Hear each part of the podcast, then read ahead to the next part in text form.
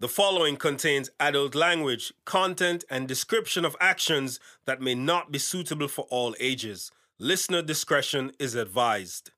And the featured artist this week is Gramps Morgan, the son of legendary artist Denroy Morgan and a member of the Grammy Award winning reggae band Morgan Heritage. He has three solo albums. His feature with India.Arie, Therapy, peaked at number 22 on the US R&B hip hop singles chart and the adult contemporary chart. His latest album, Positive Vibration, is nominated for Best Reggae Album at the upcoming Grammy Awards. In the last year, he surpassed 13 million YouTube streams, and his top songs are People Like You and Woman I Like You. Yeah, man, a Gramps Morgan representing for world music views right here. My brother J.R. Watkins, see? That's a reggae dancehall culture. Yes, so they see? Keep it positive. What one, boss? There, and God is great. Yeah, man. Welcome, welcome, welcome to World Music Vision. Respect, man. Thank you for having me, man. It's a joy. But this is the first time we're talking like this. I don't know if you remember me. I used to manage a bridge I used to write for your name, Iceman. Um, oh. Yeah, man. Um, we, we, met years ago when I used to manage Iceman. And I, I remember you giving me some advice one time about breaking Iceman. You said, Bridging, you have to network. yeah.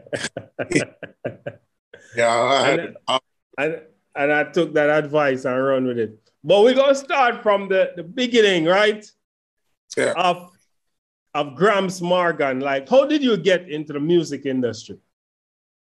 Well, naturally, um, my dear job is Morgan Heritage. Everybody know that, you know, that is the focus. Um, and prior to that, the first influence was watching my father growing up as a youth, you know, rehearsal in, a, in a, the, the backyard with his band called the Black Eagles and watching him transition from the Black Eagles to a solo artist and was able to achieve a big, you know, way that's known as pop success today. Um, you know, he had a song that sold over 8 million records um, back in 1981 called I'll Do Anything for You.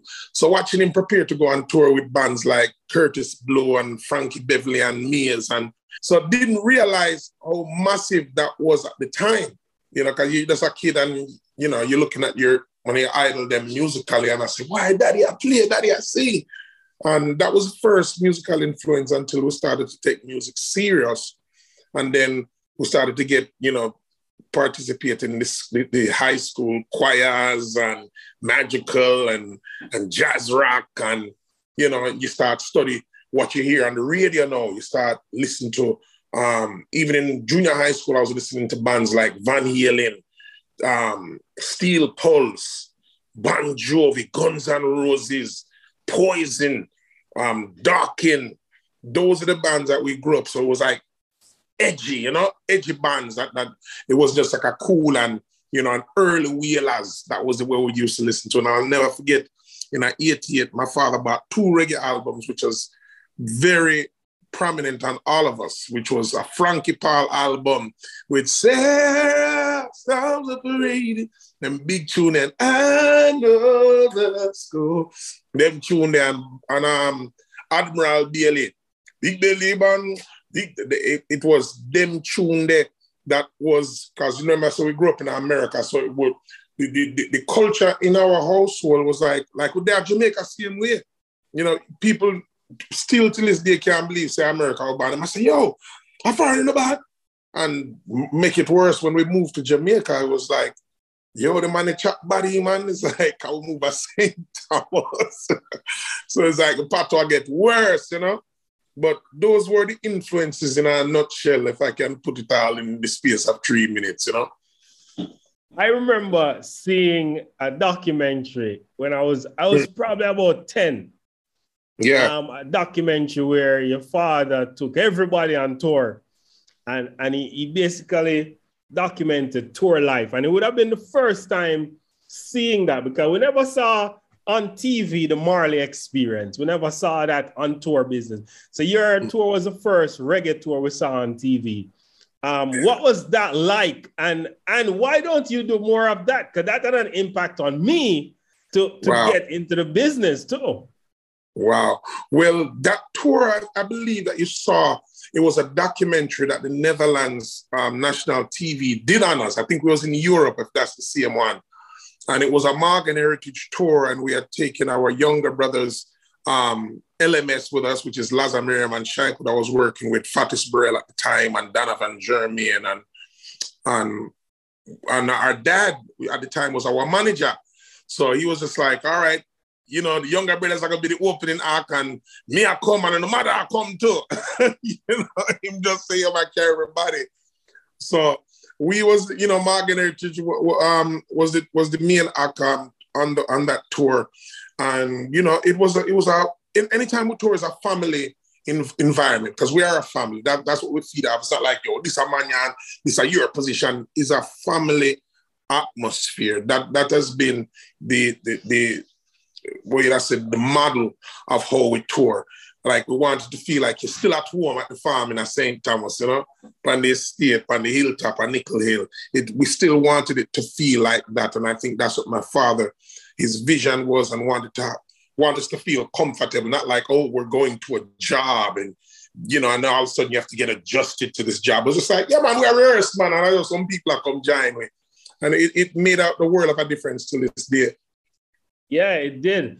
Um, and then you and your brothers and sister, and you, you, you mentioned Laza, you all individually have shone. You, you've, yeah. you've, you've stood out in different ways. You know, having mm-hmm. your solo career. Did, did, was that deliberate? Um, like you guys decided to start as a group and then branch out?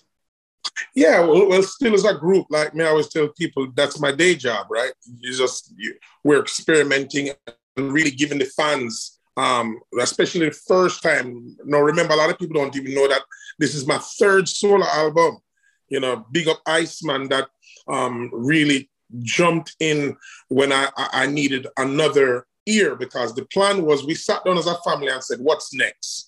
Right? We have all the challenges. We're in Europe. I never forget we was in Europe and we were the co-headlining with Buju Banton in Paris. And my father, after we got off stage, said, yo, one day we have worked on some solo album. And at the time, we said, yo, fire burn daddy, We're not doing no solo, no solo. But what he wanted to see, he wanted the world to see what he saw that night. You know, to say, yo, there's so many different dimensions in this group. There's so many different angles which we was just seeing that one vision, tunnel vision, yo, rockers straight. And years after, we said, okay, what's the next challenge? And he said, it's next challenge for every man to stand up on them own two feet. If we can all stand on our own two feet when we come back together, we will be stronger. Hence, when we got back together, we won our first Grammy.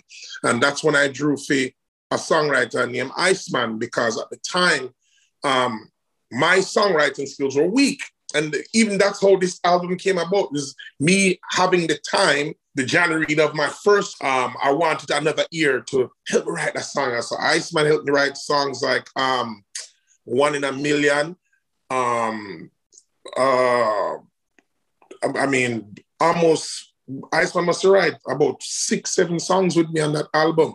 Because me and him just found a chemistry. We just sit on the car and me I play the rhythm and I'm giving my ideas and he was like, yo, all right, and then he would send them back, some of the lyrics back to me. Why?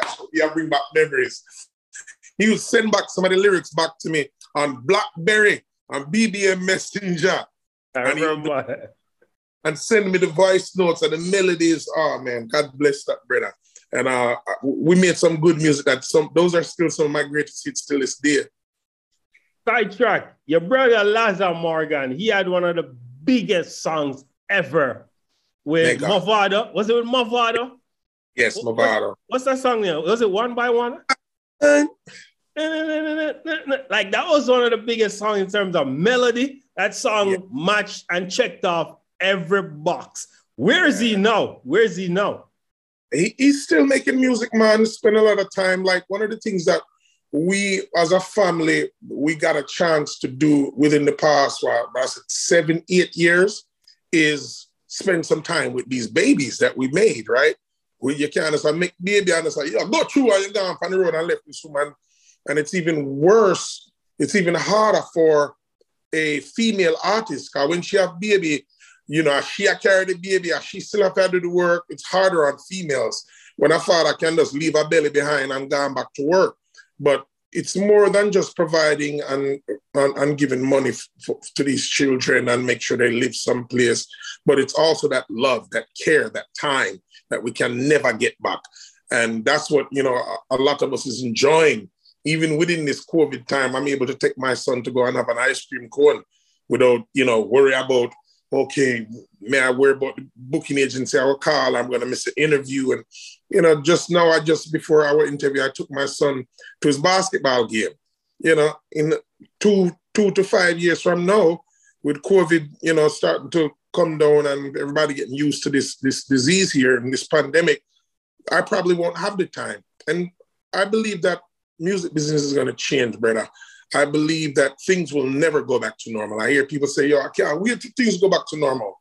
Well, newsflash, Gramps Morgan is telling you, it will never go back to normal. This is the new norm, and we will go from here into the future. And that's where the future is going to come into play. So, you know, Laza is still making music. Um, Morgan Heritage, we just about to release a new single um, with Joshie, um, Ayaktian, and Ritical you know, just helping to guide this young generation and see if we can still make music and make it fun and still represent the culture. That was actually my next question. Like, what's your opinion on youth culture now and how they're making the music? Because you're from a school where you rehearse for, for weeks and months on end, and then you, you make a presentation. A lot of these young youth, them don't rehearse, them don't put no effort in in making the music like your generation did and the generation before you. You're not that old. Your father yeah. generation who, who used to rehearse on graveside. Bob Marley yeah. said used to rehearse on grave.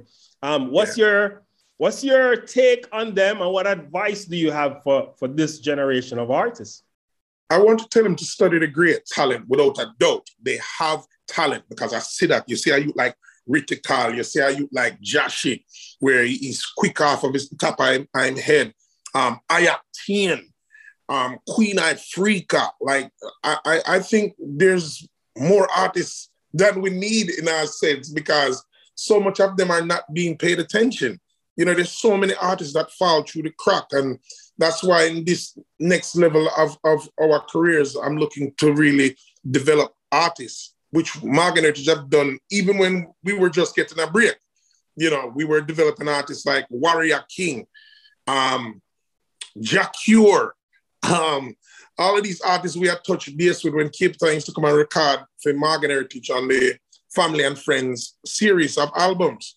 We used to open up our our pockets and book mixing lab studio in a what 99 and every year after East we would just say, artists come in, we have Vice, and just give artists a chance to Vice. Hence, we discovered Jah Cure, we discovered um, Warrior King, you know, and it was fun and got a chance to record with people like Barry Sam and the Marleys, Buju Banton, Bounty Killer, um, Sugar Minott.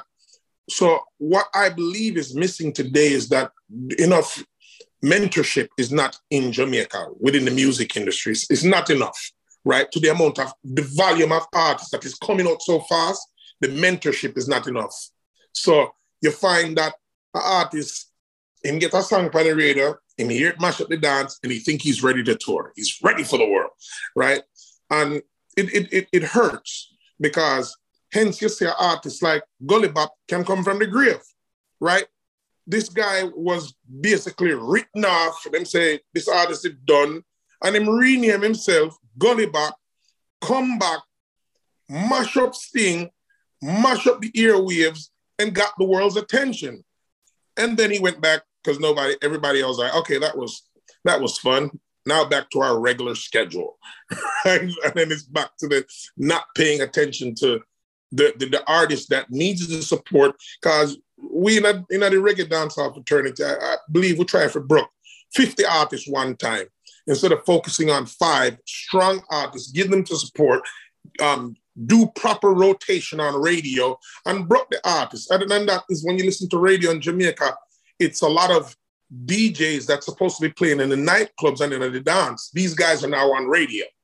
and the, the format of radio has changed. Instead of here's a brand new one from Iceman, and this one is called OCD, Obsessive Coffee Disorder. Right here, and it's about 6:45, and it's 79 degrees right here in Kingston, Jamaica. And here's a brand new one from Iceman. You don't hear that on radio no more. It's yo, you're not cool Oh, what? So you find that. excuse me. You find that advice. You find that the listener that's listening to the radio, him, uh, him love a tune, but he don't know who the artist is. He don't know what record label it's on. He don't know if the record is out, where to get it, and if it's even if it's even available. Right? These are the things that we need to fix within our industry. And once we start to fix those things, I think we're going to be fine. Jamaica's a beautiful country, but I think the people we have issues. There's too much hate. There's too much violence. Um, and I begin once. I, I think once we begin to focus on those things, we're going to be just fine because the world looks at us, the world wants to be us. We're an amazing country with amazing culture and amazing food. So those are the things that things that are missing that can help to lead the young youths them in today. And hence the, the new single with Morgan Heritage um, called Headline for Front Page with Josh. I soon, I soon get I soon get your new music. That, that's, that's that's what we're leading up to. But I, I want the I want your perspective on on some cultural issues. You, you mentioned radio. Yeah. Do you think radio is still relevant today to the development of the music? Huh. To some point, yes, it's still relevant because people are still listening to radio. It's not as relevant as it used to be because people are consuming their music from different people are consuming music for free. The music today is now like a flyer. What's important to know today is brands, right? and you find say YouTube, Spotify, and all these digital platforms, even Apple Apple Music soon will be no more. iTunes will probably soon be shut down. Take my word it. Um, because people are realizing that they, it is better off to build a brand by giving the music to people for free. That that's where the music business is going, where people get a monthly subscription and you get access to 30, 40 million songs. And what I think is relevant now is technology, is the way people consume music. Because there's one thing, a man will leave him a wallet time house before I'm leaving cell phone, right?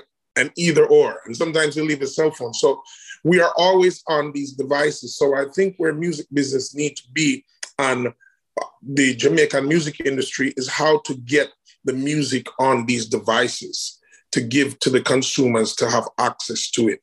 So that is something that I, I see that um, needs to be implemented upon. Next question. Do you think, or how do you suggest artists monetize their culture, their brand? A lot of artists get a break. A lot of artists get the big platforms, but mm-hmm. they try to they try to run away from the, the, the thing, the Jamaican thing, the cultural thing um, because everybody want bus pop. Everybody want bus. Everybody want be, you know, big artists. Do you yeah. think? How do you suggest artists from Jamaica, artists from the culture, turn this cultural capital into financial capital? And you're talking about the genre of reggae and dancehall, or reggae or dancehall? Caribbean music, the whole thing, even Car- reggaeton too, which is part of the whole thing. Well, I think there's a fine line in how to do it because one of the things is that we've noticed that with the the resurgence of reggae and dancehall into the international markets, it has been done. You talk about songs like uh, "Murder She Wrote," ding ding ding ding.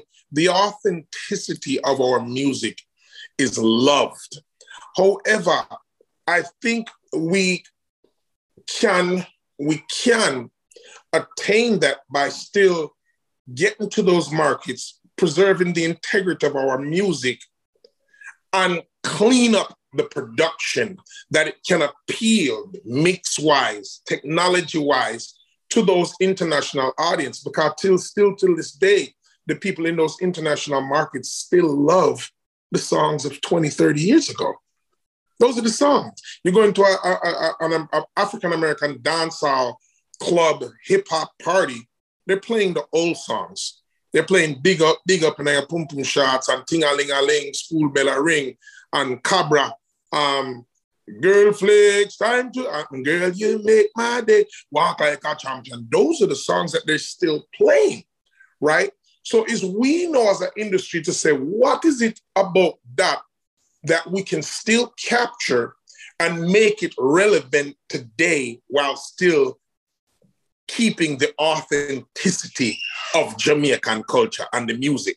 And that's what we need to get back to as to trying to uh, create something new, right? It's to basically refresh. Is, is, does that make sense? Refresh the past. It's like what I did on um, my new solo album, Positive Vibration. Everybody thinks it's this new sound.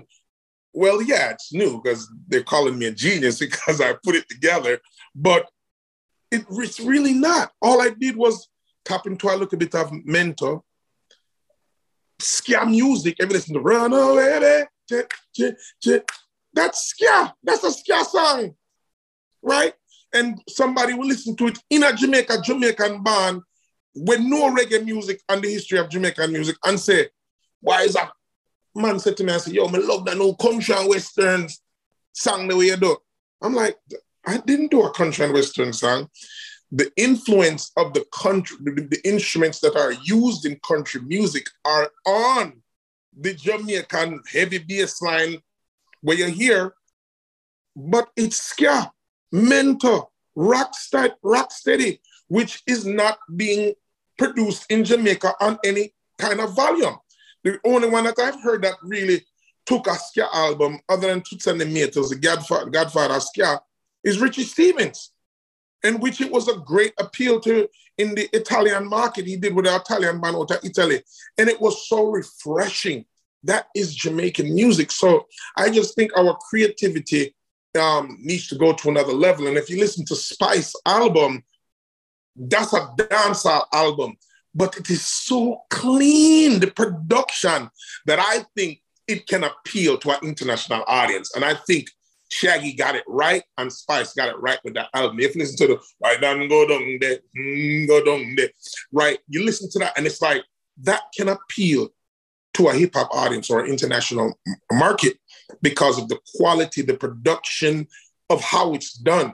And I, I just think once if we take the, the producers in our industry, let's take our time and be creative, we're gonna be all right artists worry about whether they should stay independent or sign to a label. Do you think mm. label is the way to go now or independent is the way, seeing that streaming has taken over?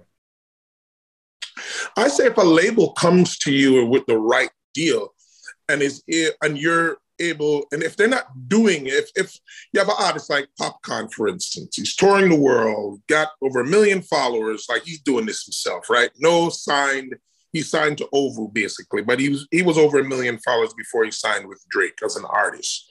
But this guy's touring the world, he's wearing gold chains, he's doing streaming numbers. So if a big record label comes and say, like an Atlantic, come and say, you got to be able to change his numbers on streaming, and if it makes sense, yeah, absolutely go for it.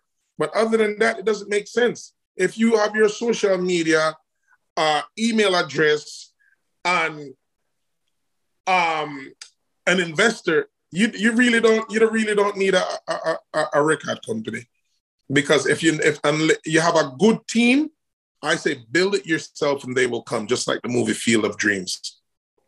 And this is my last business question.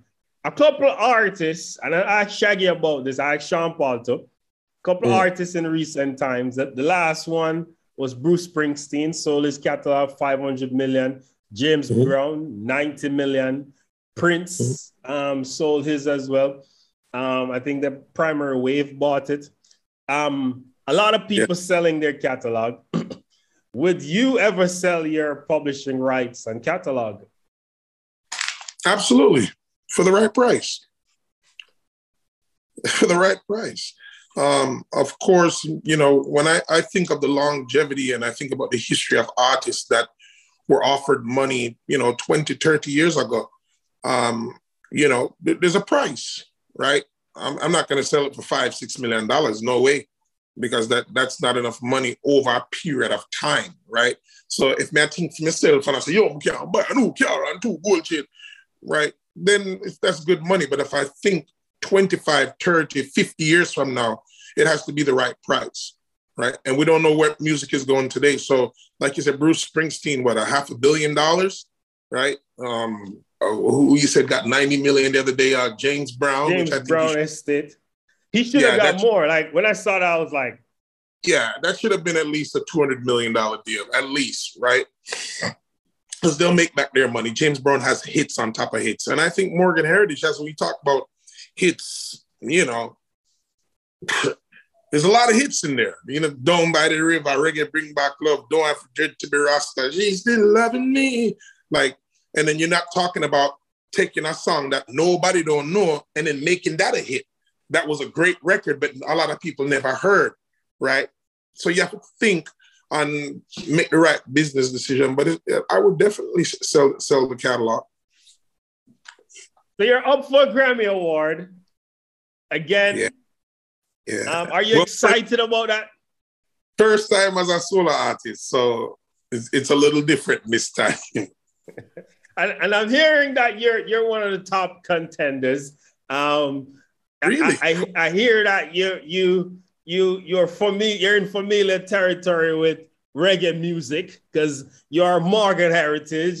but this year you have competition. You have Sean Paul who is who is up there. You have Spice who is up there. Are you excited yeah. about about the Grammys? It's going to happen in April. They announced it today that it's happening in April, April 3rd in Las Vegas. Are you going to yeah. be there in your felt hat and suit? And and and um, are you excited about it? And to add, add to that, do you think the Grammy Awards is relevant to reggae music? Absolutely. First of all, I am excited about it, and congratulations to all the nominees. I think it is a true reflection. I think the board did an excellent job. I was shocked that I got nominated because I believe I, I did something that was out the box and was very unique. And it was a tip of the hat to my ancestors of the, the, the genre of Jamaican reggae dancehall music when you listen to Runaway Bay, which is a ska song. So it was me just kind of saying, hey, let me show how great Jamaican music is, right? Instead of doing a, a nice roots and culture album or a dancehall album, I went back 40, 50 years, right? And then everybody said it's a new sound. It's really ska music. Listen to Water and My Whiskey and all those songs. So I think it was a great reflection. Jesse Royal, Soja, it, they did a good job with the nominations, right?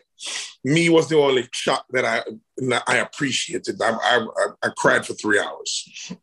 uh, the, the excitement of it coming back, people were saying about how, you know, how do I feel about it being canceled? They did the right thing, right? To take a stop and we don't want people getting sick.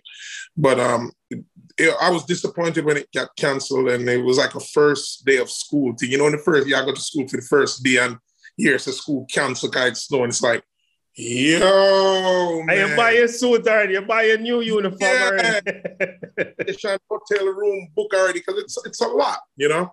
But um, it, it's a great feeling. It's the first time I'm nominated as a solo artist, and I, I I'm just elated to to to know that the Recording Academy still recognizes reggae music.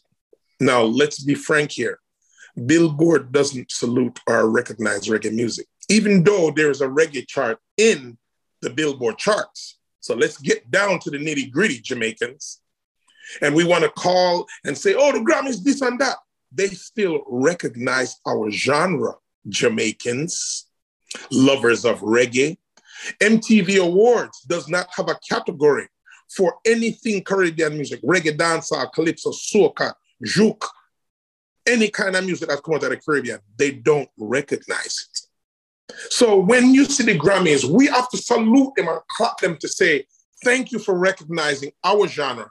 Do you know how many blues categories and bluegrass music is not recognized by the Academy? But still, yet over the past, what, 35, 40 years, they still recognize reggae music. What is our biggest complaint? We want to see it on the big, we want to see it on the national, on the big show. People, first of all, do you know what it costs for airtime and TV time? So they're trying to squeeze 50, 60 awards into a small amount of time because it costs money, right? And then you talk about the amount of albums that are submitted. We are lucky that them don't cut off with genre because there's not enough albums being submitted into the category. I think this year was what 75 albums that were artist albums. I think A total was 125, and most of them are rhythm-driven albums, which is great for the culture and great for the dance dancehall. But as a body of work, do you want to sit down and listen on your car ride from Negril to St. Thomas, listening to one reading? I want to listen to a body of work. So we have to think like a consumer. And those producers, all the producers in our industry, we need to do that. Let's say, yo, I'm gonna do an album with Iceman, I'm gonna do an album with Rummy and Virgo, I'm gonna do an album. No, it's like, yo, man, I read him and I, yo, man, your body him. That goes towards culture. But when you talk about the industry, these are the things that needs to change and the conversations we need to have. I call them sober conversations. And so I'm understanding about yow, yow, my thing, and yow, my dog. It's like, these are the things that needs to change. But I'm thankful to the Academy for recognizing reggae music after all these years. And even though there's not a lot of albums that are submitted as a body of work other than rhythms, they still recognize us. So we, when you talk about the realness of it, we have to salute Grammys and say, "Oh, big up Grammys," because there's a lot of they don't they don't have a calypso category. They don't, do they? They don't have a, a soca category, do they? Okay, but still yet Mantel, um, um, William Machel Montano is doing incredible numbers. Do you know how much to book a, Mar- a Machel Montano show in Trinidad and Tobago? You're talking about $150,000. You know how much for a Machel Montano show in New York City? If you have $75,000, you can't book him because he commands that kind of crowd.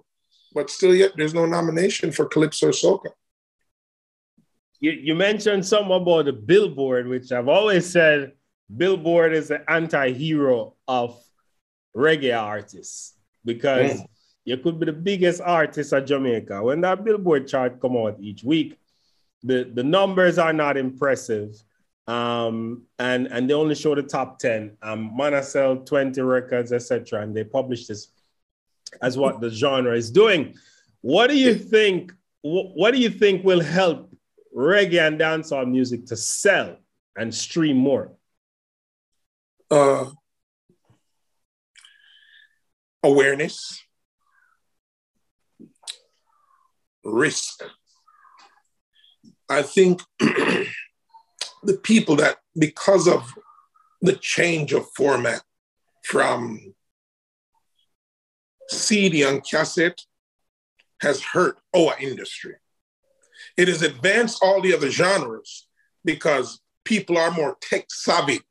So they know how to consume it on their computers, laptops, cell phones, iPads, iPods. Those people in those genres are more tech savvy. Jamaicans and Caribbean people, we refuse to move forward, right? We're, so the technology hurts Caribbean music. Because when you take a look at all the jerk festivals that happen across America and all the reggae festivals happens across the world, the numbers are there. We can compete. We're bigger than jazz festivals. We're bigger than classical music festivals. We're bigger than soca festivals. We are. But the man with up on the street corner will love the new tune from Gramps Morgan. He doesn't have access to go stream. He doesn't have a Spotify account. He doesn't have an Apple Music account. He doesn't. So for us, it hurts us. So you find that most of the artists then are making money on live concerts, even merchandising. I might even say, yo, I'm gonna buy a new Shaggy shirt. Him not do it. Him got Shaggy concert and he's not doing it. Yo, I'm gonna buy a new Buju shirt. I'm gonna buy about there's a handful of, of, of, of our fans. Thank you to those fans that come to the shows and say, yo, I'm gonna buy a CD, you know. So the people them we used to buy the 45 them. Cause remember music used to sell back then, you know. Man used to sell 500, 600,000 record in England, you know. But that has changed now. And all, all of those people are either older now or disinterested or don't like the music that's coming out of Jamaica. Or you find that the new kids them today, they can't afford it or they don't have, they're not, they're not consuming the music the way it's supposed to be. People are just giving away music for free. You know, yo, Bluetooth, that's Sonia, yo, send that tune to my WhatsApp. Nobody is willing to, even with the music being available for free. I see so much radio people, yo, send me the tune. I'm like, it's available on iTunes for free. It's available on not, not iTunes, but Apple Music. It's available on Tidal, Spotify for free. No, they still want you to send them the song. Just go stream it now because that one stream that I'm getting less than a half of a penny is going to benefit me. So if you play the tune five times for the week, thank you, Mr. DJ, thank you, Mr. Radio Man or Mr. Sound Man. But it adds up. And once we begin to, to educate ourselves in this way, our numbers are going to change. So you'll find that even the kids that are still doing numbers today, you know, the Sean Pauls are doing extremely, extremely well as an out of Jamaica. Where is that music being consumed? Even though Spotify is now in Jamaica, but the artists of today, even the young artists, are doing good numbers. But the older artists, them you don't hear nobody else stream uh, uh wait, I say Admiral Bailey tune because well, that, well, actually, actually, this year Spotify started March, and this year is the first reggae music, old reggae music, has seen an increase on Spotify. I did an article um, for World Music Views. I interviewed Spotify because I work with them, um, get information from them, information that they don't give nobody else. Um, Garnet Silk was a big streamer this year. Barry Salmon was a big streamer. But Chronixx Young Youth was number one on Spotify Jamaica. Sean Paul is number one on Spotify worldwide for dancehall, and Bob Marley is number one for Spotify reggae. So it's it's improving, but I agree with you in terms of the album sales. Why don't artists do both? Because Adele did both recently. That's mm-hmm. why she's still on the chart. She's selling physical. She pressed a million copies of 30. Thank you. You see? So that, that, that that's my thing where a lot of these executives today, they're not, they everything for them is the numbers, the analytics, right? And we, the artists that, and I'm happy Adele is in the position where she can dictate policy to record labels and her manager because she's done the numbers, right? So she's going to say, I want CDs to be available to my to my fans. I tell so many executives and some of my friends, I said, people still want to consume CDs. Everyone, everyone don't have a, night, a 2021 car that doesn't have a CD player. They have some man still have them 1985, 87 old school car. There's still people that still have a 2005 car that still has a CD. But because they want to move the technology further, and get rid of manufacturing. People, you know, say vinyl will come back. Vinyl is, is up the biggest ever in history. So I think artists should still push. You don't necessarily have to do big volume, but people still want to consume CDs. I believe even my new solo album, Positive Vibration, we didn't print one CD, not one. And they said, we want to go digital. And I said, all right, let me listen. I'm humble myself listen to the team because teamwork make the dream work. So show me. But there's so much people in Jamaica that still want this album. There's so many people in, in the Caribbean that want this album. And I think we're probably going to print a couple hundred copies and say, just, you know, maybe a, a couple thousand and get them out there because people still are riding on the car. You should. I'm, I'm, and this is won't be in the interview. I'm going to show you your demography I'm going to send it to you, demography, where people mm-hmm. listening to your music the most. And you're going to realize that some of these locations are remote areas. And even though they're streaming, probably twice as much, they're not streaming. Sound still a string up them still are listening a taxi, them still are listening to in a different areas. And it's yeah. for you, it's not for them to come find you, you know. Marketing yeah. is about you finding your audience. It's for you to hey, have it available. Maybe it won't be the conventional Tower Records where you put up a sign and say CD sold here. But Bob yeah. Marley Records, them still in every hotel in Jamaica. Yeah. Every hotel in Jamaica have a Bob Marley CD on the rack selling. Yeah. Tourists buy it every day. So your CD could be right there. That's correct. You know what I mean? A partnership with, and I say I'm not putting this in interview, a partnership with Sandals, for example, mm-hmm. where, where you have all the copies of your CDs in every Sandals hotel. Those, yeah. those are things that will push the needle for the Billboard chart because you know, take none for number one, you know, a 3,000 records a week reach number one on reggae Billboard. You know. 3,000 records. yeah. So, so you know, th- those are things I can help you with, but that's separate from the interview. Um, yes. The new album, you went this direction with it. I, I, Tommy Mottola said that if you want to make a, a hit new, just take it from a different genre and put it in a new genre, and, and all of a sudden new. That's your strategy. Um, wow.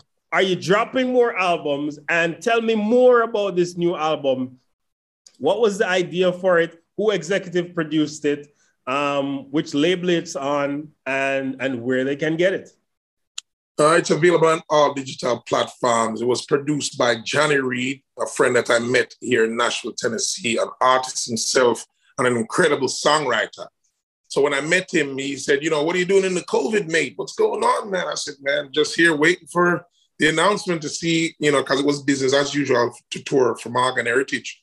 We had five months of tour lineup, ready to hit the road, and the pandemic hit. Every artist, every event gets shut down.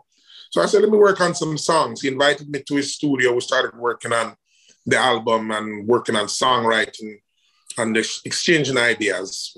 Getting with Johnny Reid was like a brother from another mother, literally. Two different walks of life. A man from Scotland, Scottish descent, amazing songwriter, performer, and Rasta man from Jamaica, right? Living in Nashville, Tennessee. Well, spend most of a lot of time here in St. Thomas, Jamaica. And it was just like, okay, here's this chemistry, boom. And it was a it was a sound that I've always heard listening as a child. Every Sunday in a Caribbean, and predominantly I can speak of a Jamaican household, you find that when rice and peas are made and the coconut are grated, these things take time. It's time consuming. You didn't have no iPad and all these things. So you have four tunes on one side and five probably on the next. And I was the DJ because my mother in there put on the dinner, right? So by nine, 10 o'clock, music a bubble. So by the time she get to see her fourth or fifth song, you hear what she said? Somebody turn over the record for me. so he was the DJ. And those songs were Charley Pride, Toots and the Maytals, Paragons, Kenny Rogers. I just go. I'll never forget that album, Stevie Wonder. Um, Endless Love featuring um that was Diana Ross and Lionel Richie. And so these were the records. So country music was always blended in Caribbean culture. This was from the 50s, right? And growing up, me always hear like, I always hear the two of back to back. So me I hear, and I'm hear the country song. I mean, we, that's them sound the same. So as my musical, my musical taste have developed over the years, but realize that these two are so much like brother and sister, are brothers.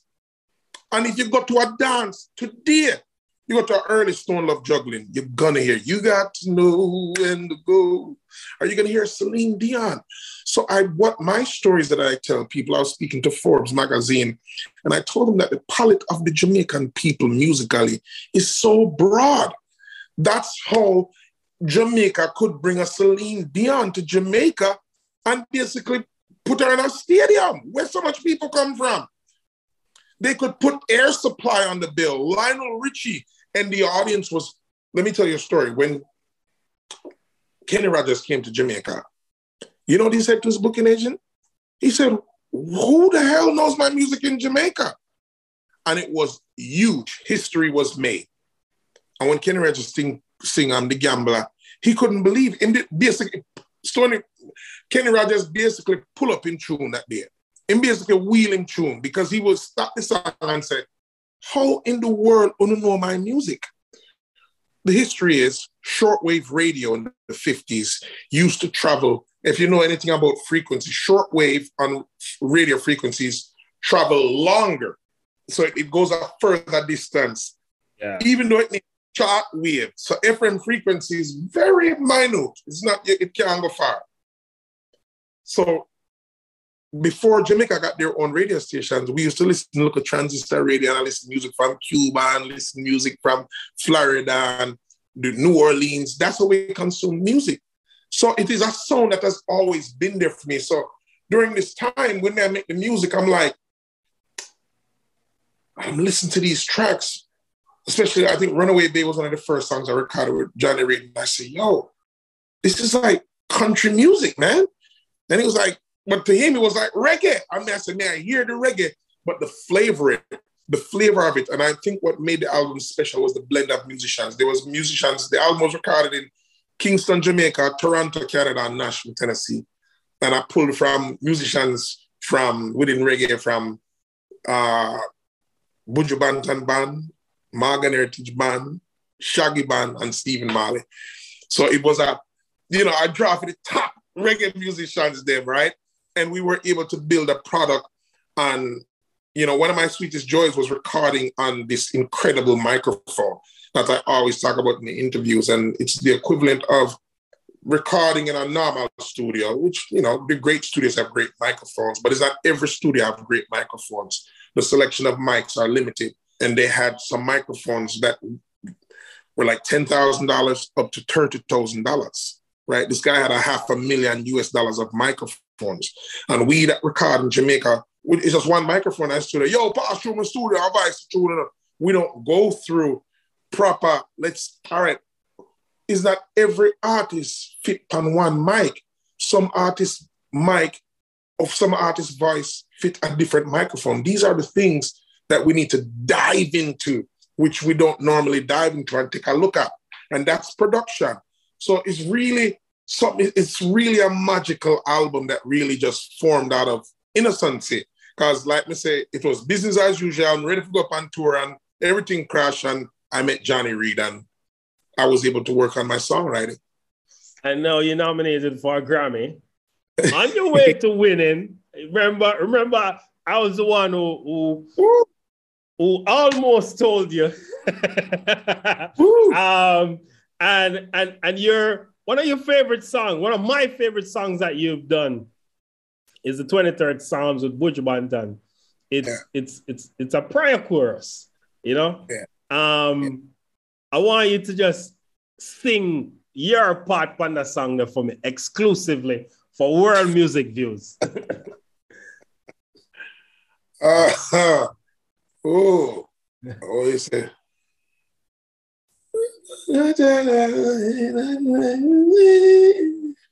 My table has furnished in the presence of my foes. My head, the house, note with all my cup it overflow.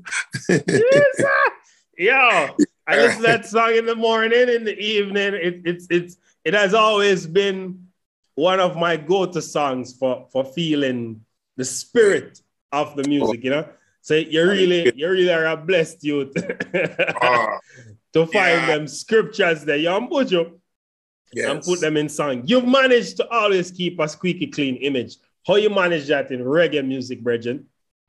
I just keep it real and uh, low tolerance bullcrap um, simplicity, you know.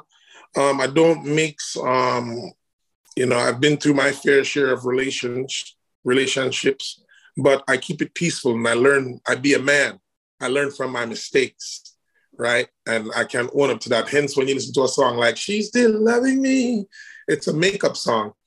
In a man looking within within himself and say, I was wrong and I'm sorry A lot of men don't take that approach and say, yo, man, a man, you know, you try this, man, yo, you gotta try control, man. And that's ego. And if we stay away from ego, pride, and selfishness, life will be different.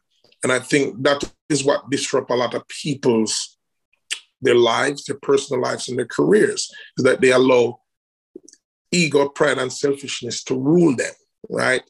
You have to be able to, to let humility be your breastplate. And I tell people that Christ is one of the biggest examples. If we follow his example, life can become easier. I mean, it's not rocket science. So once you follow that example, you, you know, you know, I'll go certain place. I mean, I go strip club. I've ended up in a strip club by mistake. Man tell me, say, we're going to get something to eat. And I ended up in a strip club in Washington, D.C. and I'm like, brethren, this is not a restaurant. He said, but they have great food. And he started laughing. I said, come on, man, let's get out of here. So, you know, those things are fun. And, and, and me just avoid foolishness, you know, just stay far from me. And my last question, you have to think about this. Give me a top five reggae artists, top five dancehall artists of all time. Of all time. Start with dancehall, Shabba Ranks. Lieutenant Stitchie. Wait, are we going number one to five? You going on to one? Um, no specific order. All right, uh, all right. Specific order. Uh, I would Shabba, have to look. Stitchie. Shabba, Stitchie, Capleton. Three. Buju. Four. Beenie Man. Five. Yeah. You left out enough man, you know? Enough. Sizzla Bounty Killer. Sizzla. that top right. five. Reggae artists now. why you put Buju in a why you put Buju in a dancehall though? Because he's a bad dancehall artist. Yeah. Yeah, some yeah, I mean, have you listened to this guy?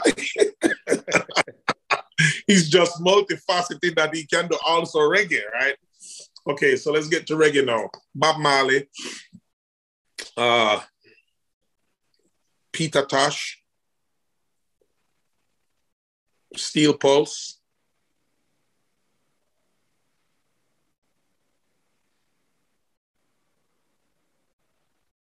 Beres Hammond.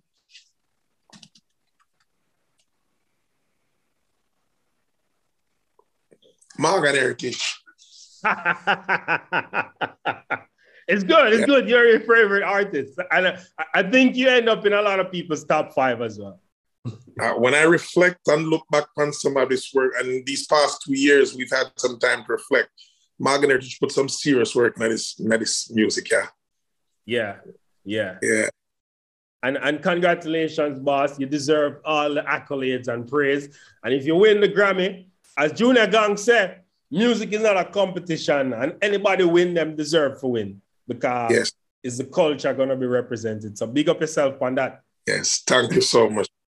Yeah, man, Gramps Morgan representing our ways world music views. See, now you see you can find the latest of the music, see, with my brethren JR Watkins. Keep it locked. That's it for World Music Views this week. For more music news, log on to worldmusicviews.com and follow World Music Views on Instagram, Twitter, and Facebook.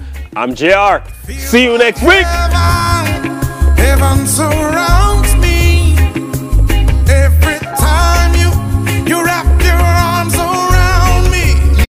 If you want to hear the songs mentioned or heard on this episode, go to YouTube or on your favorite streaming platform and search World Music Views playlist to hear more.